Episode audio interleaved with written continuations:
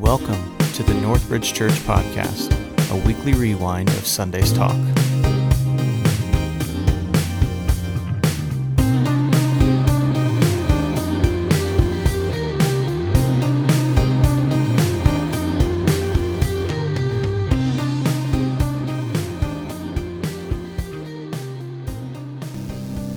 Well, I want to thank Doug and the and the worship team today for just walking us through some some ways in which we can honor the Lord through worship this morning. I hope that your heart was touched. At the very beginning of, of our time together, I encourage you to go to Psalm 1, and that is where we're going to kind of park at for the next few moments as we look at God's Word.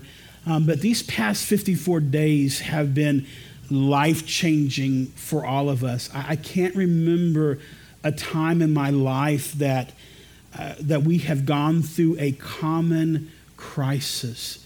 In fact, I believe you have to go back to World War II to find that the entire world was united around some sort of uncertainty and panic. And we are used to seeing global crises um, through the lens of our TVs or through the internet when we're watching events unfolding around the world, but it usually doesn't impact us like this crisis seems to impact us. We're all in it together, right? All of us have had to go through these new acts of normality. We've been we've had some of our freedoms have been taken away. It's it's invaded our own personal spaces per se, and we've we've been asked to do things that we've never considered doing before, and and yet those instructions are going to continue to uh, um, be asked of us in the days yet to come. And for some of us, these past 54 days have been days filled with uncertainty. Some, uh, some in the Northbridge family have, have lost their jobs. Some are, are trying to figure out how they're going to make ends meet financially. Um, and then we have to deal with social isolation on top of that. We just want to get out and be around other people. And even when that moment comes, I don't know what we're going to expect when that moment comes. We might just be overwhelmed by just uh, being around each other for the first time. But no matter what, I, the question I want to bring before you this morning is how are you doing? As we're about to emerge out of this 54 day crisis and begin taking these micro steps back to what we believe is a new normality. How are you doing? What I really mean is, how is the condition of your soul this morning? These past few months, has, has your soul just increased with joy? Has it increased in prosperity? Has it increased in, in love? Has it increased in generosity? How is your soul doing this morning? Maybe some of you are listening in today and saying, man, my soul was great two months ago, but it is a train wreck of, of late. Well, if that's the case, then, then I have some great news for you this morning. And here's the great news for you God wants your soul to be happy. Now, maybe that's, some, that's not something new to you this morning, but I take it from Scripture that God wants your soul to enjoy the prosperity of life. God wants your soul to be overflowing with goodness, to be overflowing with love, to be overflowing with peace, to be overflowing with, with joy, right? And so this morning you find yourself not experiencing these things of late, then I have some good news for you. Um, maybe your soul needs some TLC. Here it is God wants to meet you. And God wants to restore what this crisis may have interrupted, what this crisis has changed in your life. And He wants to repair those areas of brokenness. He wants to repair those areas of fear, those areas of concern, those areas which you feel like are out of control. God wants to speak into that. And God wants your soul to be happy. He wants you to have a blessed life. He wants you to have a happy life. And the key of that, the key to that is found in the biblical definition of meditation. I'm not sure if you've ever heard of that before, but there is this discipline on meditation. And if you have a copy of God's Word with you in Psalm chapter 1, Psalm 1 gives us uh, the primary source to what it means to enjoy a happy and satisfied life. And Psalm 1 says it comes down to this it comes down to us meditating on God's word.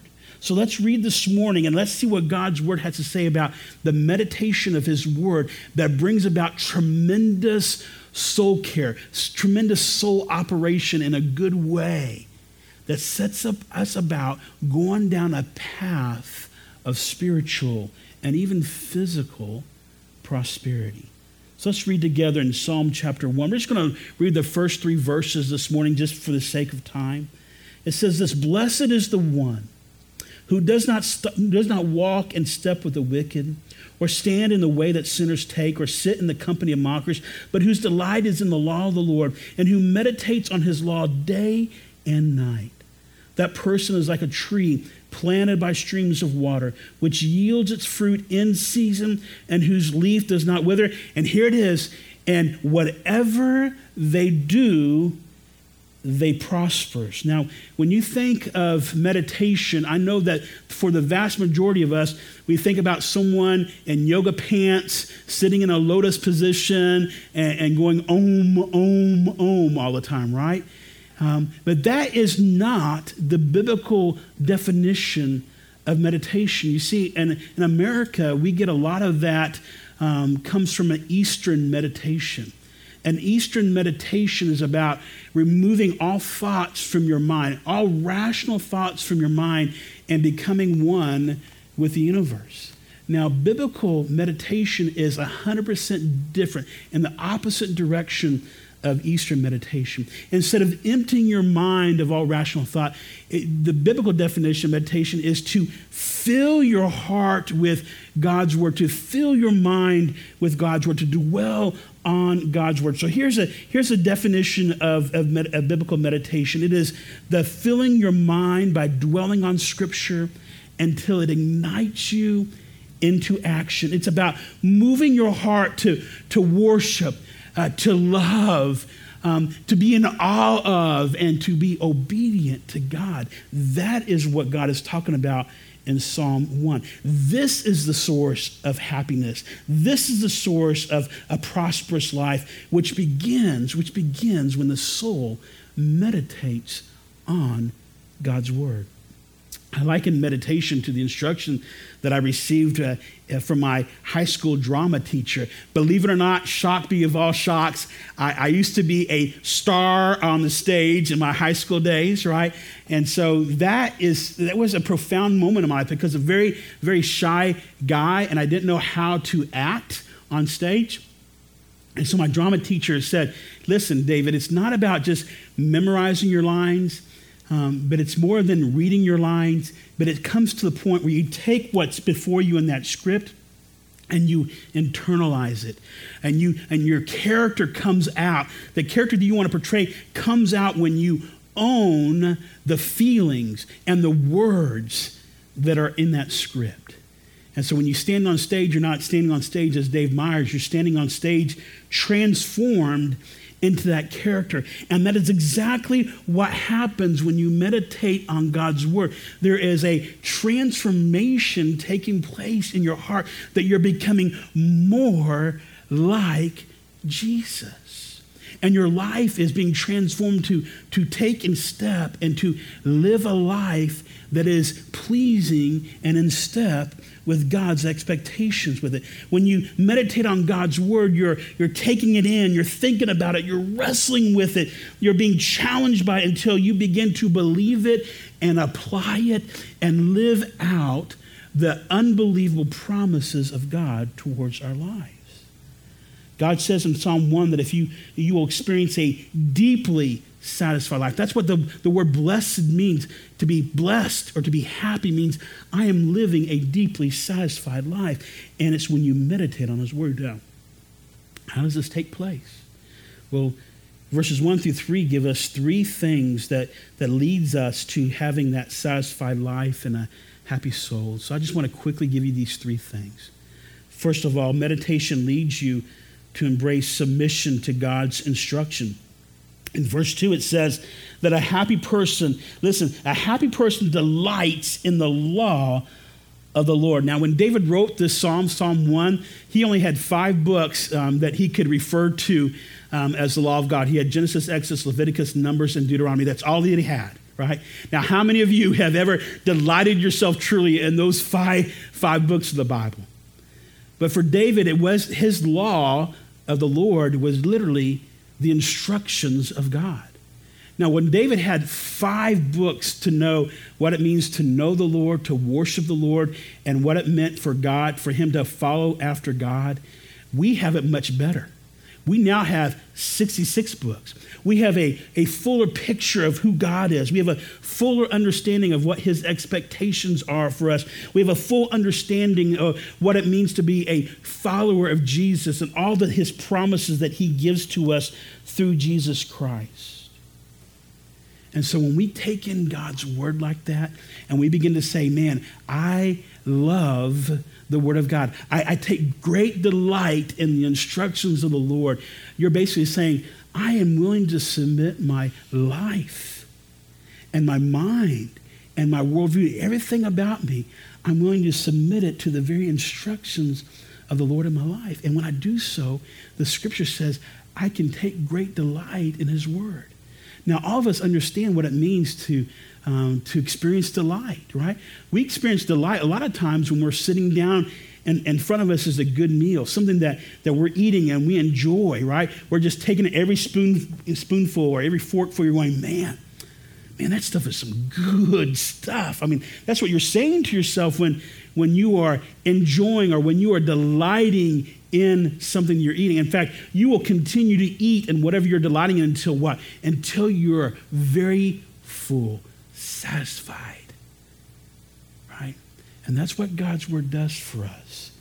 But we first have to be willing to submit to its instructions. So meditation leads you to submitting to God's instructions. Secondly, meditation leads you to being productive. What does it say in verse 3? It says, that a person who meditates is like a tree that yields its fruit in season and whose leaf does not wither. Now, now this is a beautiful picture of the results of one who meditates on God's word. It causes deep, deep life transformation. Your worldview changes. Your attitude changes. Your reactions to internal and external pressures changes. Uh, the problems that you encounter, you say, I- am no longer going to take on those problems on my own. I'm just going to trust that God is going to provide. I'm going to trust that God is going to have a solution for me. I'm going to trust that God is with me and He will help me navigate these waters in my life. It produces actions, right? When you are, when you are centered on God's word, it, it yields a life that says, I am a follower of Jesus Christ. In Galatians chapter 5 verse 22 it says the fruit of the spirit is love, joy, peace, long-suffering, kindness, goodness, faithfulness, gentleness and self-control. The fruit says God is at work within me, right? And so, and so when, it's, when, the, when the psalmist says that you will yield fruit in season, it's basically saying as God's word is alive and active in your life, and as you're yielding to it, then it's going to produce the very fruit of a life that's been regenerated through the power of the Holy Spirit. And as a follower of Jesus Christ, you're different. It's producing life. It's producing faith. It's producing humility. It's producing courage. It's producing consistency that no matter what you're going through, your faith is deep and solid.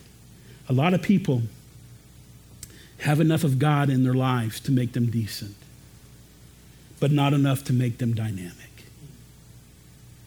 You see, when you meditate on God's word, it takes you from living a decent life to a dynamic life because it's not all about you, you, you, you, you.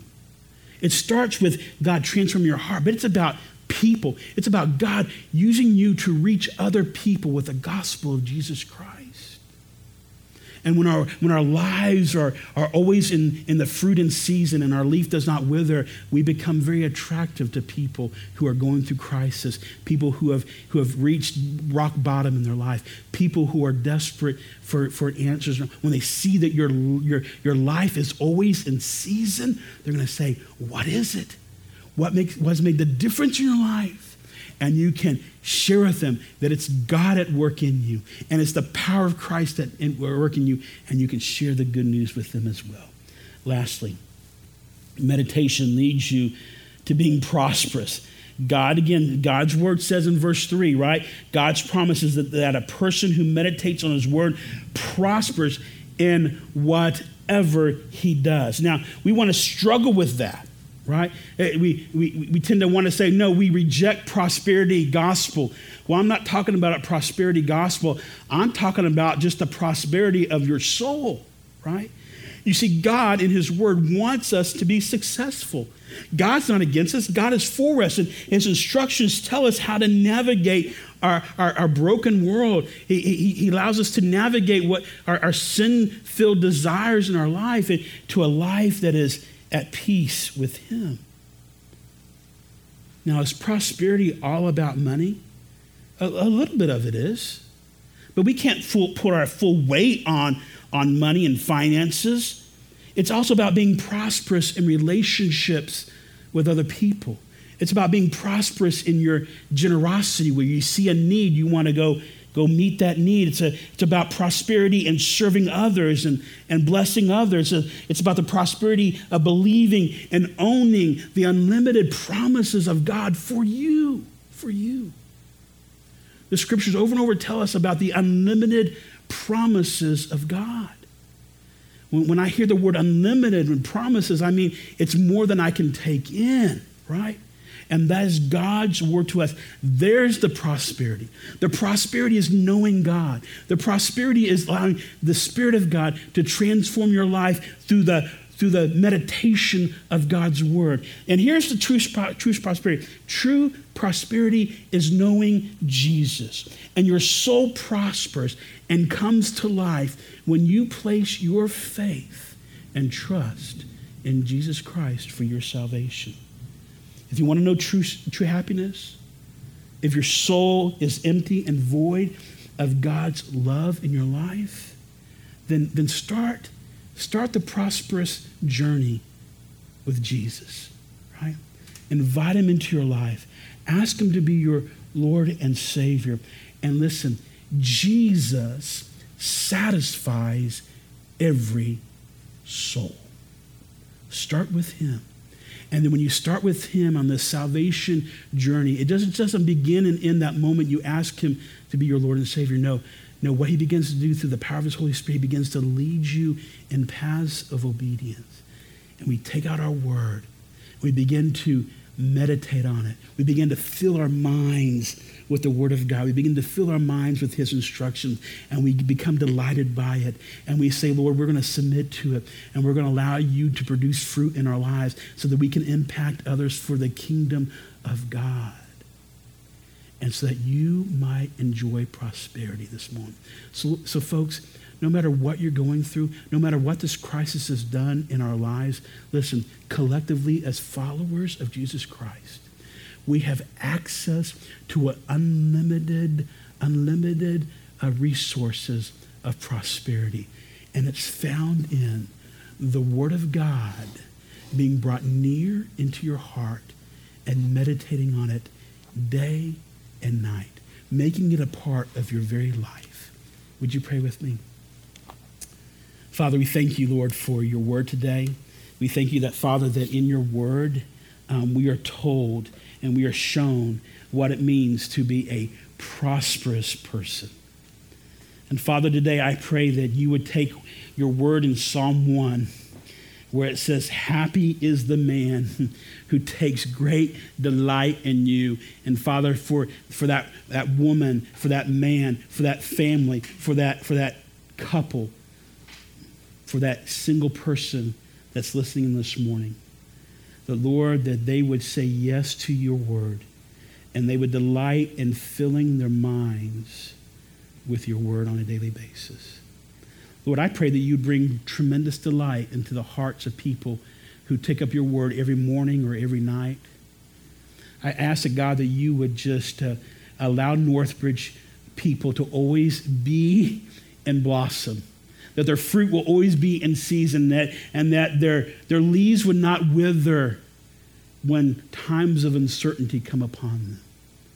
But may they be bold and courageous in their love for you, in their radical obedience to you, so that others may come to know you as Lord and Savior.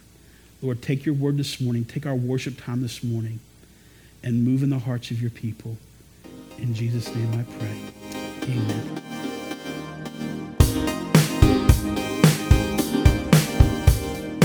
Thank you for listening to the Northbridge Church podcast.